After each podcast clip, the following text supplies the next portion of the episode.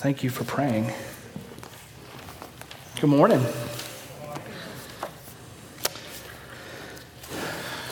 You know, one of the most interesting things about Jesus is when he walked the earth, there's no doubt that he was a religious leader, right? Jesus was a religious leader, but when he walked the earth, he didn't gravitate toward religious people. Right? He, he, was sent from God, but he didn't hang out with those who, consider, who were considered by most in that day as the most godly people. And, and one of the things that we, we say at, at Zion all the time is this is that people who were nothing like Jesus liked Jesus, and he liked them back. Take it a step further, the, the group that was most uncomfortable with religious talk, spiritual talk, talk of the law and talk of faith and, and, and talk of, of, uh, uh, of the temple and, and being in and around the temple, right? They were the ones who seemed to be the most comfortable people when they were around Jesus. If you take time to, to study the Gospels, think about all the times, note all of the times that, the, that it's mentioned about crowds. Crowds gathered. Jesus, make no mistake about it, he drew crowds. Crowds of people who were nothing like him, but they liked him. And here's the challenge. And we, we know this, right? As the church, we are the body of Christ, right? We, we are his ambassadors, we're his representatives here on planet Earth. And what was true of Jesus personally should be true of us personally, but also true of us collectively. I mean, let's think about it. There were tons of people in Jesus' day who didn't understand him they, they didn't get his teachings. They, they, they, they didn't act like him. They were not him, but, but they still liked him. When I think about where we're at as a church family and what we're emphasizing uh, over these next several weeks, this idea of who's your one,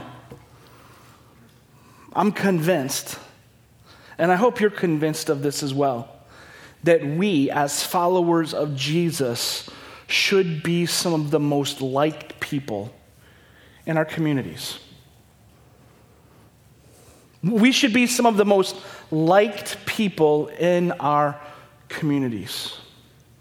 You know, even if our friends, our neighbors, our coworkers, people that we know, people that we love, people that we care about aren't ready to drop their nets take up their cross and follow Jesus personally, even if they are skeptical of what we believe and the faith that we embrace. That there's something about how, how we live that causes them to at least want to lean in. And they become more curious about who we are and why we do we, what we do. Because they see how we love them, how we love one another, and how we love God. We've used this illustration. I think it's a great illustration. How many of you enjoy watching movie trailers? Whether you're sitting in a movie theater or scrolling through your phone, when a movie trailer comes on, you'll stop, you'll watch, and as you're watching that movie trailer, in real time, you're making a decision. That decision is whether or not that movie trailer makes you want to see the movie, right? And there are times that you watch a movie trailer and you're like, oh, wow, that looks really good as you're eating your popcorn. I, I, think, you know, I think I want to see that one. That, that, that, that, that's really interesting to me. And there are times you watch a trailer and you're like, I don't get it. It doesn't look good. That looks boring. That doesn't, like, yuck. I'm not interested in that.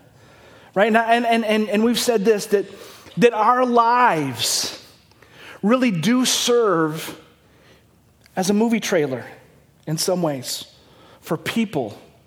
And our lives ought to cause people to at least lean in and say, I'm interested in finding out more. I'm interested in learning more about this guy that he or she or, or that we say that we're following with our whole heart, soul, and mind. Look, as a church, we want to be like Jesus. And everybody said, No, everybody said, duh. duh, right? It's not hard. We want to be like Jesus. And if we're truly like him, we ought to be liked by people who are not like him. You know, one of the things that made Jesus unique was his, his adjectives, the way, that, the way that he described people. I mean, when we, when we think about people, we all use adjectives. Blank people. We, we think about people, there's, there's usually something in front of it. When we, when we think about people, we usually think of them or describe them or talk about them in, in terms like this well, they're good people. That's bad people over there. He, he's a bad person. She's a bad, a bad person. Uh, we talk about rich people and poor people. We talk about in the political scheme of things, right? Liberal and conservative, Democrats and Republicans. We talk about smart people and not so smart people, right? We talk about young people and we talk about Ken Nellis. I mean, He is just. we, we, there are different ways that we that we uh, that we talk about people. And let's say let's let's think about this. Let's just be honest. We're just we're just talking a little bit now before I preach. We all connect with different people. We all have our tribe, my people right? When you go into a, a, a setting, a public gathering, a, a wedding, or, or you, you, go to some other you know, social, social gathering, you, you're on the lookout for your people people that you know, people that you connect with, people that you're like. You know, when I go into a setting and I'm looking at a group of guys, and I've got a group of guys that are talking about hunting, and a group of guys talking about football, who am I gravitating toward? Pretty easy, right? Nothing wrong with that. We, we all connect with different groups of people. We all have a my people. People liked Jesus, though, because of how he thought of them, how he referred to them, how he described them. And we're going to see how he described people as we unpack the message this morning. If you have your Bibles, you can turn to Luke 15, which is where we're going to be today. But here's, here's something that you need to understand the way Jesus described people was and is a reflection of how he feels about people. And not just how he feels about people, but what he believed about people. If you have your Bible in Luke chapter 15, we're going to work through uh, much of this chapter today. Luke chapter 15. If you don't have a Bible, um, please stop it at our welcome desk. We'll get you a copy of God's Word. All right. If you want to open up your, your phone and uh, your Bible app, that's great. The, the verses will also be up on the screen. But here in Luke's Gospel, chapter 15, a very familiar chapter to, to many who have been following Jesus for some time. Luke, the gospel writer, says this. He says, Now the tax collectors and sinners were all drawing near to him. Let's just stop right here. Do you see, do you see the, the adjectives? Tax collectors and sinners. Remember last week we talked about Zacchaeus and he was a tax collector. And we said last week that tax collectors had their own category. Sinners were sinners, but if you were a tax collector, it was you were a sinner and some. You were even worse than a sinner, you were a tax collector. And so Luke makes note of the fact that where Jesus was, tax collectors and sinners tended to show up. And, but let's just think about this for a minute. Luke was not an eyewitness. If you know the, the, the, the, the context of Luke's gospel, Luke wasn't there. Luke went on an, on an investigative journey. He was, uh, he was a doctor, but he was also commissioned to, to do some investigative reporting on the life of Jesus. And, and we don't know all the details, but at some point in time, he's interviewing somebody who was there when Jesus talks about these three parables that we're going to unpack today. And their description to Luke would have been yeah, that day that Jesus told those parables about the lost things, there was just a bunch of tax collectors and sinners there. And Luke's like, okay, tax collectors, sinners, there, that's who was there, okay? Uh, that, that's who gravitated toward Jesus right? They, they, didn't hang up, Jesus didn't hang up flyers. There was no big bands that were playing. There was no hype. It was just him. People showed up. And they were tax collectors and sinners. And then, then verse number two, it says, And the Pharisees and the scribes grumbled, saying, This man receives sinners and eats with them. That's a whole other group. You got the tax collectors and sinners, and then you've got the Pharisees and the scribes. The Pharisees and the scribes, they were the religious people. And when whoever Luke would have been interviewing was, was talking about this moment, they said something like this Luke, I don't remember all the details, but it was like, it was like the Pharisees and scribes were saying, Jesus, you came as a religious leader, but you, you never hang out with us religious people. We don't get it, and we don't like it. So Luke's writing that down. He's like, Yeah, the, the, the religious people, they grumbled. They complained. They, they didn't like it.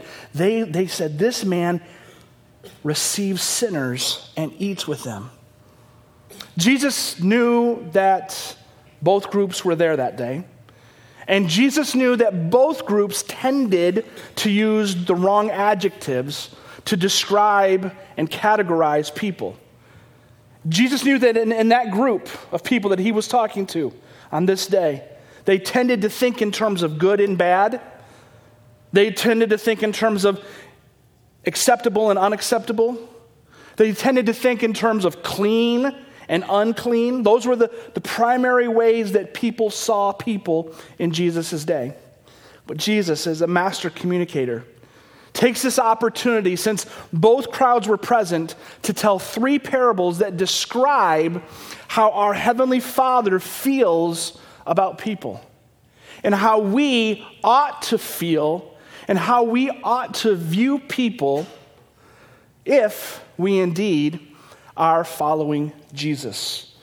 Jesus uses, we'll see as we unpack today, he uses adjectives that would have irritated the religious crowd and endeared the sinners crowd. Three parables, again, if you've been in church, you are pretty familiar with them, so we'll go through them quickly. But Jesus starts with this first one. Verse number three, he says, that he says this, and he told them this parable. What man of you, having a hundred sheep, if he has lost one of them, does not leave the 99 in the open country and go after the one that is lost until he finds it. They would have all agreed they were in the crowd that day. Yep, that's what you do.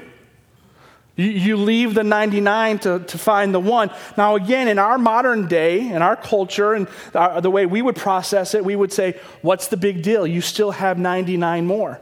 But you see, you weren't a shepherd in Jesus' day. You didn't understand, you wouldn't understand the value of their sheep. But in Jesus' day, they would have said, Of course, of course, the shepherd is going to leave the 99 and, and go looking for the one. Let's continue reading. And it says, And when he has found it, he lays it on his shoulders, rejoicing. There's an assumption made in this parable. Jesus doesn't say it explicitly, but, but why would a, a shepherd put a sheep on its shoulders? It's because something's happened to that sheep, it's been injured, it's been hurt. And, and, this week, as I was thinking about this parable, listen, we all have people in our lives who, who have been injured, who've been hurt. Some have been injured and hurt by religious people. Some have been injured and hurt by, uh, by the church, by, by people in the church. Some have just been hurt and injured because of just the circumstances that they have experienced in their life. And it's going to take somebody to, to pick them up, to, to carry them back into the fold. Verse 6. And when he comes home, he calls together his friends and his neighbors, saying to them, Rejoice with me, for I have found my sheep that was lost. I found my sheep. The parable is not a, a very you know, theologically deep parable. It's not a parable, it's not a teaching that's hard to understand, right? When, when you find something that was lost, that was important to you, you feel better about it when it's found. And, and you're, you, you're excited about it. And so when I think about the point of this parable, uh, we could say it this way when we lose something of value, we focus on what's lost to the neglect of what's not lost. We focus on what's lost to the neglect of what's not lost. Men, imagine. And it could go either way. I'll just use, I'll just use this, this, this illustration. If, your if your wife calls you, she's out shopping, and she, she, she's on the other, other end of the phone, and, and she says, Honey, I got some bad news, and I've got some, some good news. And you're like, Well, what's, what's the bad news? And she says, I've lost my wedding ring. Okay, well, what's the good news? And she says, But I still have my phone. As a husband, you'd be thinking, Who cares about your phone? You lost something that ought to be, right? Much more valuable than your phone. It doesn't really matter that you still have your phone. You lost something of great value. Who cares about the phone? How, many of you have more than one child? Anybody have more than one child? Okay, question. Some of you have three children. Anybody with three children? Any three children? Okay. All right, so you got three children. You're at the mall. One child wanders away. Anybody go, that's all right. I still got two. I, I depends on the kid. That's we have an honest person in the room. Amen. Depends on who it is, right? But we, we would never be like, well, I still have two out of three, so I'm doing all right. No, we would immediately stop what's going on, and, and we would, in a sense, neglect the two, right? They're, they're with you, they're found. I'm not going to go get you ice cream right now. We're not shopping for toys. Your brother or your sister's gone. We're not going to do anything until we go find the one that is lost. Like we get that. Like again, that that sense of like if something is valuable to us and we lose it, it becomes the focus, even if we have to neglect other things. You know, the truth is, most churches, and, and, and if we're being self critiquing, I'm not saying critical, but if we're at least being willing to be honest with ourselves as a church, there is often a tendency to focus more of our time, more of our energy, more of our resources, more of our planning around those who are already found. Th- those who still are, are, are in, the, in the fold, so to speak. Th- those who aren't lost. We, we tend to focus on insiders more than we tend to focus on outsiders. And, and we're working on that, right? Can, can, and the, the, first step of that is like, as a church, let's be honest, that's a tendency. We, we tend to do that. It's very easy to do. But then look, at the, look what happens next. Verse 7. He says, Just so I tell you, there will be more joy in heaven over one sinner who repents than over 99 righteous persons who need no repentance. This would have probably offended both groups. Well, probably would have offended sinners for being called out. And it would have probably been offensive to the righteous for implying that God loves sinners more than them. But he says, look, there's rejoicing, there's a celebration in heaven when one that is lost becomes found. Jesus keeps going. He keeps giving clues about his adjectives. He tells another parable. He says, Or what woman having 10 silver coins, if she loses one coin, does not light a lamp and sweep the house and seek diligently until she finds it? Now, again, he, he, he goes on to a, a new parable. The, the lost sheep, the 99, are left to find the one. And in this, in this parable, the, the, the nine are, are, are safe and the one is lost. So, so the woman says, I'm going to go find the, the one coin. You need to understand a little bit of context. This wasn't loose change that was stuck between the couch, right? If, if you had 10 coins and you lost one coin, be honest, you wouldn't care. But that's not what we're talking about in this parable. In, in, in, in Jesus' day, as he's telling this parable, those who were listening would have understood that he's talking about uh, more than likely a headband that had coins attached to it that a father would, would present to his daughter, and that would become part of a dowry in any kind of a marriage arrangement. Kind of like saying to the, the would be husband, hey, if you get me, you also get this. You also get these coins that my father, like, it was important and it meant something, right? And, and others, as I was reading, again, just because I wanted to get my mind around the, the importance of the moment, um, uh, some, some commentators would say that it also was a picture of, of this that if a woman was uh, a sinner, she was caught in adultery or something to that effect, that a husband could, could and would often just remove a head, one, one of the coins in the headband is kind of like that scarlet A moment, right? As kind of a sign that you've messed up. And now that, that headband would forever show that the woman was, you know, was a sinner, had, had screwed up. And so, again, it probably meant that she wasn't going out of the house until she found that coin. And so in the story, that's what she does.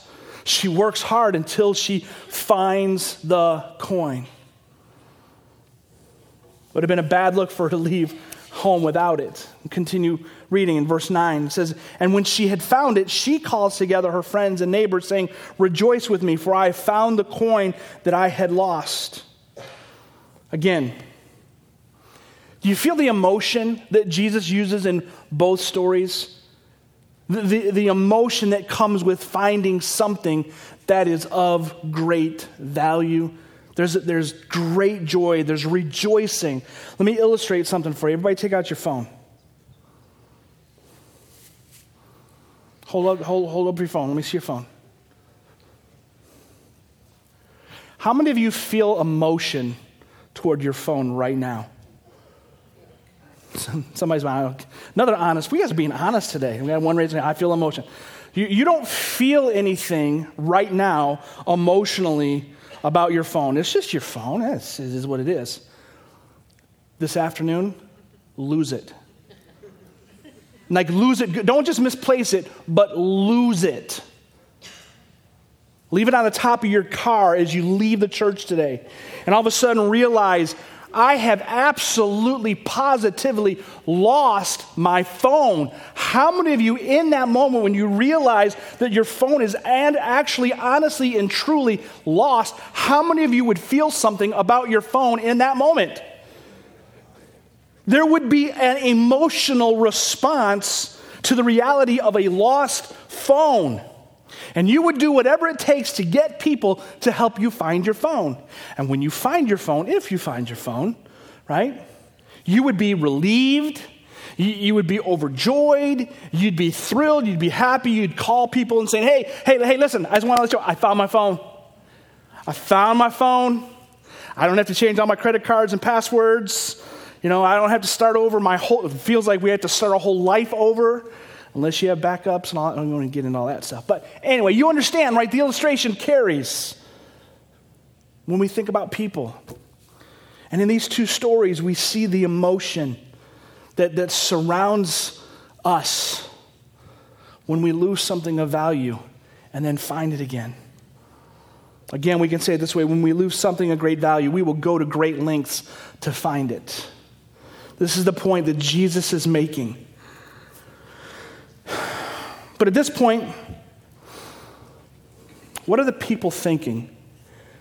Well, Jesus, I get it. I have lost sheep, lost coins. I get it. But Jesus, is there, is there something else? These are great stories, but what's the, what's the so what? What are you, what are you driving home here?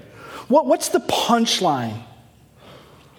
And after Jesus tells those two stories, he tells one more story. He doesn't stop with the sheep, he doesn't stop with the coin. He begins to tell the famous story of a father and his rebellious son. And we're not going to read the, the, the, rest of the chapter. You can read it for yourself in Luke 15, 11 through 32. And the story would actually reveal that he's not the father of just one son, but he had two sons. And the younger son goes to the father. He says, You know, dad, when you die, I get half, right? That's right, son. Well, dad, it seems to me, I mean, just looking at you, you look pretty good, you're in good health, you exercise, you eat right. It appears to me that you're probably not going to die anytime soon. It appears like you're going to live long. And Dad, I want you to know something. I, have got, I've got plans. I got things I want to do in my life. I got some dreams. I got some goals. I've got some living to do. So, Dad, here's what I would, I would propose. Let's pretend like you've died. And that's how it would have come across. That's what it, how it would have felt to Jesus' audience. Dad, let's pretend like you've died and you just go ahead and give me what's mine now. Dads, can you imagine that? Can, can, you, can you imagine the emotion of a son or a daughter saying, Dad, since I don't think you're to die anytime soon, let's just go ahead and pretend like you're already dead and give me what I've got coming to me. Give me my inheritance now. And what does it tell us about the son? Well, in the story, we can say it this way that the son was gone relationally long before he ever left home. He was gone relationally long before he actually walked out the door. But here's the thing about the father. Here's the thing about the father. He wanted the relationship with his son so badly that he chose, stick with me, he chose the shortest route possible back to a relationship with his son. What was the shortest route possible? He let him go. As a matter of fact, he funds his departure. Here you go, son. This is yours. Go ahead. See, he, he loved his son more than he cared about his own reputation because, again, culturally, this would have been unheard of. This would have, this would have caused the community to think that the father was a fool. But this is a father who didn't want his son to simply be in his home, he wanted his son to be in his heart. He wanted a connection with his son. He wanted to be connected with him relationally, not just spatially. It wasn't just good enough for him to have his son living under his roof. He wanted his son living and connected to his heart. So, what does the father do? When we know the story, he let him leave. There's awkward hugs exchanged, and the son leaves. And, and again, the parable is what it is it's a story, right? But we can just imagine, think about it in our own terms. You know, he, he goes out and he buys a car, He's got a duffel bag full of cash. He, he you know, rents a condo somewhere on the beach, no doubt. So if you're going to have a party, that's where you want to party on the beach. Just telling you. Woohoo, love the beach. And he starts living it up. Right? Again, putting it our, through our, our Western modern culture, it's, it's drugs and alcohol and women and wine and a great time in his eyes. And he just wastes all of his inheritance. And, and, and, you know, that may not be your story specifically, but in a sense, it's all of our stories. Because, biblically speaking, we all want our own way. We all wander and go astray. All we, like sheep, Isaiah says, have gone astray. We have done what we wanted to do. And it's looked different in all of our lives, but we have all been the prodigal, living how we think is going to make us happy, what's going to please our own hearts. But eventually, the money runs out, and so do all the friends, and so do all the drugs, and so does all the alcohol, and so does all the women, so does all the good times. They're gone. And the story says that he ends up living out of and working in a pig slop, a pig pen. It's where sin will always lead us. It'll lead us to places that we don't want to go. And eventually the son is overwhelmed with this feeling that he is disconnected from his father. He's disconnected from home. And again, as a communicator, Jesus doesn't say this, but when you just think about the story, I would add this the son misses home, and he's wondering if home misses him. He didn't expect that home would miss him. So instead, he decides to come up with a strategy. And in his mind, he says, okay, here's what I'm going to do. I'm, I'm not going to go back and expect my dad to treat me like a son. I'm going to go back and, and I'm going to ask my dad if I can simply live as one of his servants. At least if my dad's gracious enough to, to let me live as a servant, I'll be better off than I am now. I won't be eating with the pigs. And the audience, as they're listening to this story, there's no doubt some that, that, that, probably began to connect the dots to what Jesus was driving at, to, to what Jesus was, was trying to communicate. And some in the audience, just like there might be some in this audience here this morning, who are beginning to think, you know, I'm far from God. I've, I've wandered away. Or maybe I walked away, or maybe even I ran away. I wanted to do my own thing. But you know what the truth of the matter is? Doing my own thing, my own way, has left me broken and alone and completely empty. And in Jesus' day, maybe somebody in the audience or somebody here this morning is thinking to themselves, you know, I wonder if there is a place for me in God's house. I wonder if there's a place for me with God anymore. I wonder if God would welcome me back home again. Back to the story, look at verse 17. Here's what it says. It says, But when he came to himself, he said, How many of my father's hired servants have more than enough bread, but I perish here with hunger? I will arise and go to my father, and I will say to him, Father, I have sinned against heaven and before you. I am no longer worthy to be called your son. Treat me as one of your servants. He's rehearsed that in his mind. And so the son gets back, goes, gets up, and he goes back to the, to the father. And he takes the chance. And he heads back home.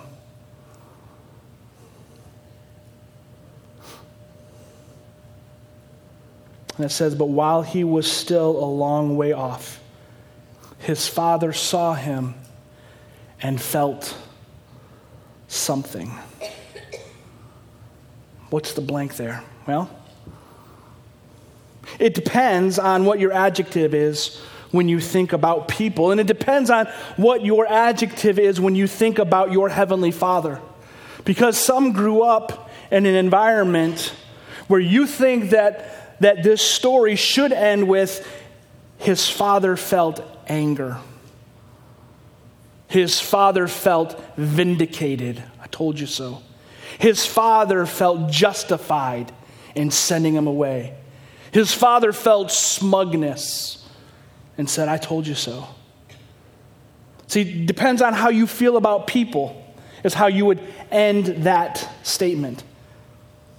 But some of you are reading, and you know what Jesus said the Father did, and what, more importantly, the Father felt. But while he was still a long way off, his Father saw him and felt compassion. He felt compassion. Again, I wasn't there, but I can just imagine that there was an audible gasp from the crowd. Wait, Jesus, do you not remember how the story started? Did you forget the details of your own story? What father would feel compassion for a son who did what he did? And maybe it's not recorded, Maybe Jesus said, Well, you know, you'd be right if the father in the story shares your adjectives when it comes to people. But aren't you glad that he didn't and doesn't? In the story, the father runs and embraces the son and he kisses him. I never thought about this. And why didn't the, the father run toward the son when the son was walking away? Why, why didn't he try to stop him? I mean, what's the point of him waiting until the son comes back toward him? Again, it's because of the relationship. The father desired a relationship, a, a, connection. It wasn't just about keeping his son under his roof, he wanted his son connected to his heart. But as soon as the, the son turned and began to make his way back home, the father ran toward him and he kissed him. Think about it. Where's the son coming from? He's coming from living with pigs. And they would have been Jewish, no doubt, in the story. See, Jesus wanted his audience to know that our Heavenly Father sees us differently than we tend to see people and see each other. We think of people in terms of not good versus good, rich, poor, again, Democrats, Republicans, smart or not. But that's not, that's not how our Heavenly Father sees us. Let's, let's keep reading. Verse 21 says, And the son said to him, Father, I have sinned against heaven and before you. I am no longer worthy to be called your son. This would have been probably a rehearsed speech that he wanted to say it just right. This is what I need to tell you, Dad. I know what I know what I did. But the dad says, you know what? None of that matters. None of that matters because you're back now. You're back now. Look at verse 22. But the father said to his servants, Bring quickly the best robe and put it on him, and put a ring on his hand and shoes on his feet. And bring the fattened calf and kill it, and let us eat and celebrate. Let's throw a party because my son is back home. Then, and, and, and all of what we've said leads to, to, to this.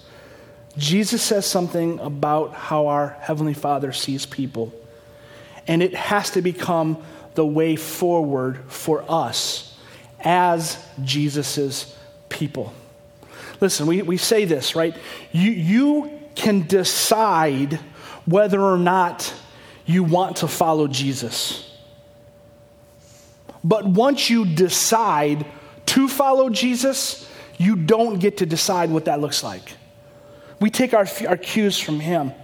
And, and, and when Jesus talks about how the Heavenly Father sees people, is the same way that he sees people. Because what did Jesus say one time? If you've seen me, you've seen the Father. I and my Father are one. We're, we're connected. Our hearts are connected. And so, what do we see happening? Look at verse number 24. And this is the whole point of the message. The Father says, For this my Son was dead and is alive again. He was lost and is found. And they began to celebrate. Do you see it? The Heavenly Father saw his, in the story, the Father in the, in the story saw his Son as being dead, but now alive. He sees him as lost, but now he sees him as found. Those are our Heavenly Father's adjectives. I think we have a screen up there, or a slide up there. Dead and alive, lost and found. That's it. What would it look like if this is how we began to see people that we come in contact in our life? Again, there are tons of ways to describe people, and we all describe people differently. But Jesus wants us to know that our Heavenly Father, when He sees people, when He describes people, this is how He sees them. And this is what He says they're either lost or they're found, they're either dead or they're alive. And we can see in this chapter, these three parables, that his primary concern is not for those who are home, not for those who are connected, it's not for those who are found. God would say, they're good. The 99 sheep, they're good. The nine coins, they're good. The older brother, he's good, unless you read the story and you find he isn't so good, right? But he's at least home.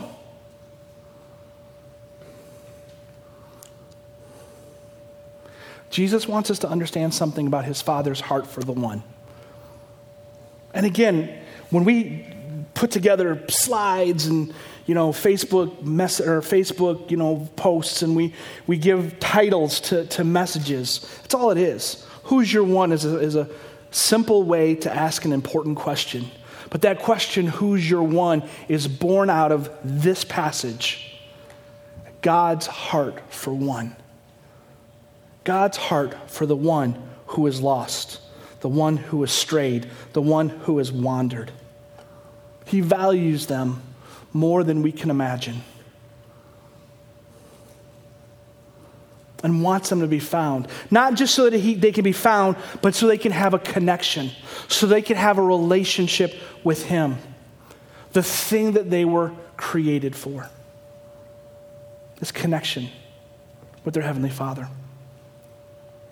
This was and is Jesus' priority. It's why he left heaven to come to earth so that the lost could be found, so that those who are spiritually dead could be made spiritually alive, so that the relationship with our Heavenly Father that was broken because of the fall and because of sin could be restored. And we can ex- experience the kind of connection that, we, that He wants. This is why Jesus spent so much time with disconnected people. It's because they were disconnected. That's why he spent time with people who were far from God. It's because they were far from God. It's why Jesus spent time with those who were finding their way and figuring it out along the way. And it's why we must do the same thing as his followers as his body. And, and what does that look like? Man, it starts with looking like love. It, it looks like being a friend. It looks like spending time with. It, it looks like going out of your way for. But at the end of the day, it also looks like seeing them the way God sees them. Not as your neighbor, not as your brother or your sister, not as your coworker, not as your BFF, not as your frenemy, right? But when you see him, you're thinking to yourself, I wonder if this person in God's eyes is lost or found. I wonder if this person that I work with, that, that, that I see at the Y, I wonder if they're spiritually dead or if they've been made spiritually alive. And we begin to interact with them accordingly. We began to love them accordingly. We began to demonstrate what it looks like to follow Jesus in front of them accordingly. And then we pray like crazy that God would give us the opportunity to talk with them about His Son, our Savior, the one who lived and died and rose again. So, as our worship team comes, if we're going to become a church that has His heart, we have to examine our adjectives the way we see, the way we feel, the way we describe people. Or we, do we think, ah, they're just not interested? Or do we think on the other end, well, they're a really good person? I think that's more our tendency. Is we just think, well, man, he's a really good guy. I'm, I'm sure God's, God's good with him.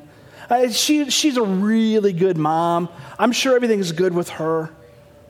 We have that tendency, right? Push, push through that and really, really begin to wonder are they lost or found? Are they dead or alive? And wonder this. I wonder if God wants to use me to move them one step closer to home, one step closer back to the Father, where they belong, so that ultimately the heaven, our Heavenly Father can wrap His arms around them and embrace them and then throw a party for them in heaven because this, his son or his daughter, was dead and is alive his son or his daughter was lost and is now found.